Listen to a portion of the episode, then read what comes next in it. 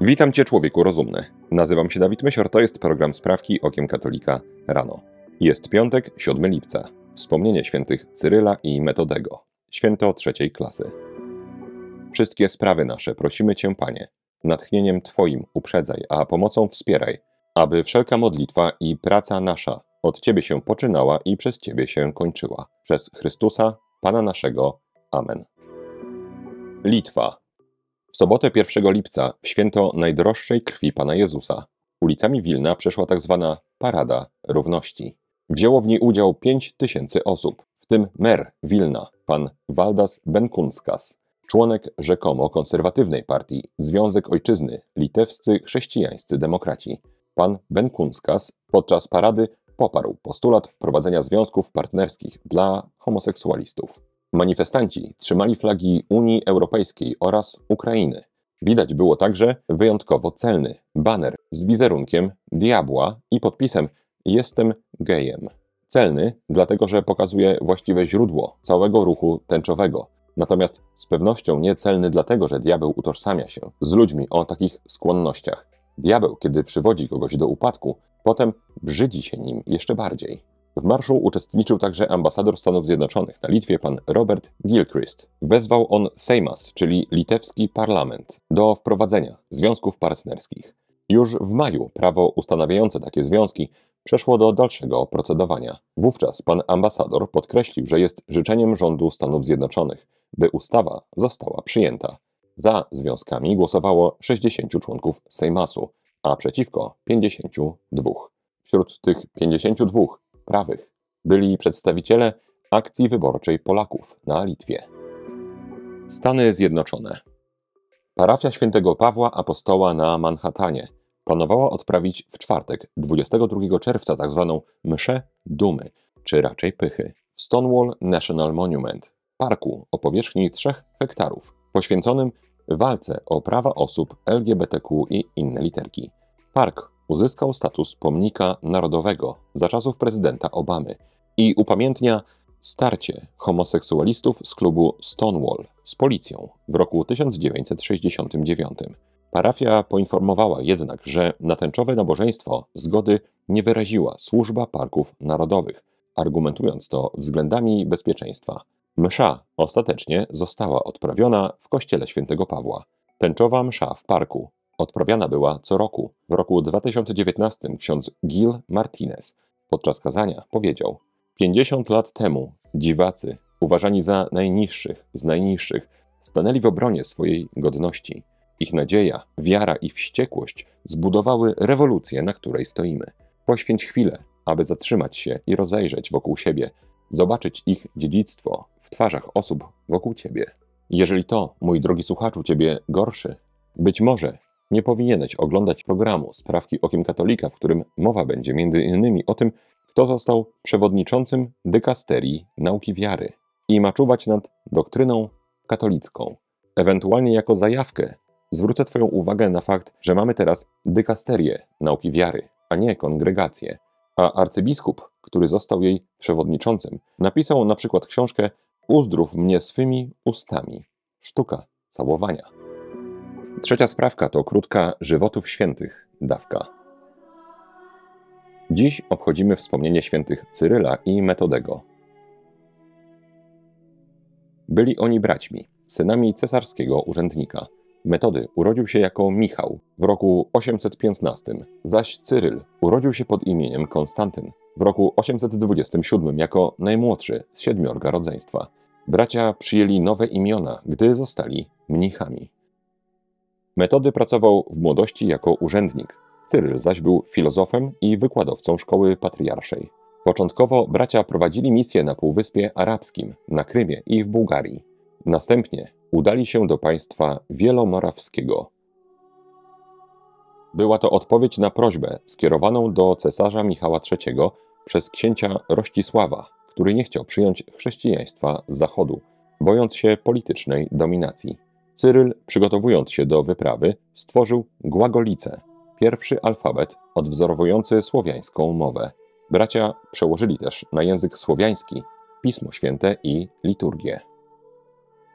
Napotykając na opór części duchowieństwa, bracia udali się do Rzymu. Papież Hadrian II udzielił swojego poparcia ich działalności. Cyryl pozostał w Rzymie i tam zmarł 14 lutego 869 roku, mając 42 lata. Metody kontynuował jego dzieło i został arcybiskupem Moraw. Zmarł na Morawach 6 kwietnia 885 roku w wieku lat 70. Święci Cyryl i Metody są patronami wielu narodów słowiańskich. Wielka Brytania Były europoseł, pan Nigel Farage, ujawnił, że jego konta bankowe, osobiste i firmowe zostały zamknięte bez uprzedzenia. Gdy chciał przetransferować środki, siedem kolejnych banków odmówiło mu otwarcia rachunku. Pan Farage uważa, że ma to związek z jego wieloletnią walką o Brexit. Nie jest to odosobniony przypadek. Konto anglikańskiego pastora Richarda Fothergilla zostało zamknięte po tym, jak śmiał skrytykować maile bankowe promujące tzw. Tak miesiąc dumy osób LGBTQ i wszystkie inne literki. Z kolei inny bank musiał na szczęście wypłacić ponad 20 tysięcy funtów odszkodowania organizacjom chrześcijańskim, którym zamknięto konta pod wpływem nacisków ze strony tęczowych organizacji. Premier Wielkiej Brytanii, pan Rishi Sunak, skrytykował postępowanie banków, broniąc wolności słowa, zaś minister skarbu, pan Jeremy Hunt, zlecił zbadanie tych przypadków. Według resortu finansów każdy powinien mieć prawo do prowadzenia rachunku bankowego, o ile nie złamał prawa. To była sprawka czwarta, a po niej reklama uwagi warta. Turbopapiestwo o dynamice pewnego kryzysu to tytuł książki pana Tomasza Rowińskiego. Kryzys formy sprawowania urzędu papieskiego, który ujawnił się z wielką siłą w czasach pontyfikatu Franciszka, nie pojawił się wcale w mijającej dekadzie, czy nawet po Soborze Watykańskim II. Kościół zdawał się nie zauważać trwającego od dziesięcioleci problemu. Przyjmowano, że wielka siła oddziaływania kolejnych pontyfikatów jest po prostu czymś dobroczynnym. Pan Tomasz Rowiński tymczasem pokazuje w swojej książce, że papiestwo od dawna podcinało gałąź ewangelicznej i kościelnej tradycji, której zawdzięcza swój własny autorytet. Książka Turbopapiestwo to także refleksyjna podróż przez czasy papieża Franciszka, której konkluzją jest próba zmierzenia się z pytaniem, czym jest powołanie Piotra naszych czasów i jakie mechanizmy sprawiły, że rola papieża w kościele stała się tak problematyczna. Mój drogi słuchaczu, w opisie tego odcinka znajdziesz link z możliwością zakupu tej książki. Australia. Sea Life Sydney Aquarium, jedno z największych akwariów na świecie, chwali się na swojej stronie internetowej historią pary pingwinów Svena i Magika, które od pięciu lat żyją rzekomo w homoseksualnym związku. Zwierzęta podobno zbliżyły się do siebie w okresie lęgowym i jak czytamy na stronie akwarium, ciągle widziano je razem, jak razem brodzą w wodzie albo pływają, co chyba ma udowadniać dobitnie ich homoseksualizm. Pingwiny dostały także pod opiekę jajo, z którego wykluł się mały pingwinek. Teraz zwierzęta mają uczyć dzieci homoseksualizmu. Federacja Nauczycieli Nowej Południowej Walii tworzy we współpracy z akwarium projekt skierowany do dzieci od przedszkola do drugiej klasy szkoły podstawowej. W ramach zajęć zatytułowanych Miłość we wszystkich kształtach i rozmiarach, dzieci mają uczyć się o różnych rodzajach relacji. Dodatkową zachętą do obrania udziału w projekcie ma być wycieczka do akwarium w Sydney, gdzie będzie można ujrzeć rzekomo homoseksualne pingwiny. Polska. Maj i czerwiec to tradycyjnie okres święceń kapłańskich. W tym roku w Polsce wyświęcono 284 nowych księży, z czego 198 w diecezjach i 86 dla zakonów. Najwięcej kapłanów, 14, wyświęcono w archidiecezji warszawskiej. Na dalszych miejscach plasują się Wrocław i Tarnów, po 10 nowych kapłanów. Następnie z dziewięcioma nowo wyświęconymi Przemyśl. Żaden kapłan nie został wyświęcony w diecezji łowickiej. W większości diecezji liczba neopresbiterów waha się między dwóch a siedmiu. Jeżeli chodzi o zakony, najwięcej kapłanów 13 wyświęcono u Salezjanów. Na miejscu drugim znajdują się Paulini i Karmelici Bosi. W 36 zakonach nie został wyświęcony żaden kapłan. Liczba księży wyświęconych w polskich diecezjach spadła w ciągu ostatnich 10 lat o ponad 50%. Ponownie Polska. Były prezydent, pan Aleksander Kwaśniewski, nie nadąża, jak się okazuje, za aktualnie obowiązującą wykładnią i powiedział, że chciałby mieć wnuki. Prowadzący wywiad, redaktor Piotr Jacoń, znany przede wszystkim jako ojciec chłopaka, który uważa się za dziewczynę, wykazał się rewolucyjną czujnością i skarcił pana postkomunistę. Temat dotyczył córki byłego prezydenta pani Aleksandry Kwaśniewskiej, która wyznała, że nie chce mieć potomstwa. Nie ukrywam, że byłbym szczęśliwy, gdybym miał wnuki, powiedział pan Kwaśniewski. O rany, ale pan powiedział teraz. Zbulwersował się Jacoń. Co powiedziałem? Prawdę. Tłumaczył jeszcze nieświadomy swego wielkiego błędu pan Aleksander. I w ten sposób lewicowy, ateistyczny polityk został przedstawicielem kato-talibanu. Ostatnia sprawka to krótka rozprawka. Dziękuję wszystkim, którzy w komentarzach do wczorajszego odcinka napisali swoją propozycję tematyki kolejnych rozprawek. Spora część tych propozycji dotyczyła pytania jak? Jak mężczyzna ma znaleźć się w tym świecie? Jak reagować na kryzys w kościele? Jak wychowywać dzieci? I kilka innych propozycji zawierających słowo jak. Dzisiejsza rozprawka, która niestety, za co przepraszam, będzie zawierała jedno brzydkie słowo, połączy te pytania jedną odpowiedzią. Wszelką zmianę w świecie, wszelkie reakcje, wszelkie wyzwania, jak na przykład wychowanie dzieci, rozpocząć należy od świadomości, że zmiany, działania, walka o coś, a takiej walki katolik nie uniknie, powinna zaczynać się od siebie. Jeżeli słysząc to poczułeś jakiś zgrzyt, to prawdopodobnie bardzo dobrze, ponieważ zasada ta, jak zresztą wszystkie inne, została przez modernizm w Kościele wypaczona i jest w brzydki sposób wykorzystywana do uczynienia z katolika osoby biernej. Ja tam zmiany zaczynam od siebie. Naprawiam świat, naprawiając siebie.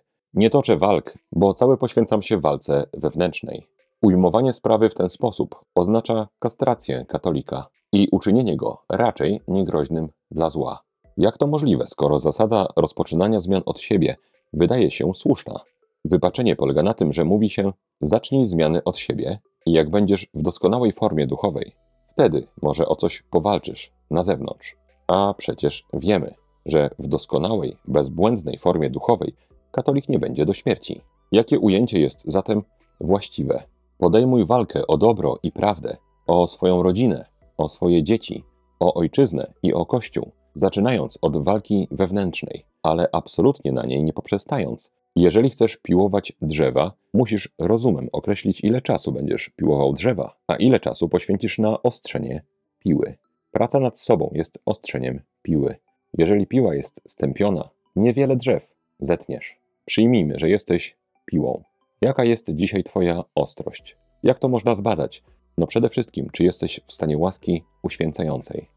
Jeżeli tak, a jest to absolutna podstawa, Zastanów się, czemu poddana jest Twoja najważniejsza władza, czyli Twoja wola.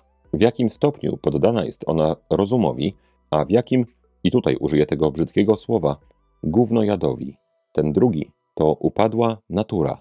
Taki ktoś w Tobie, kto domaga się czegoś dla siebie alkoholu, słodyczy, serialu, gry.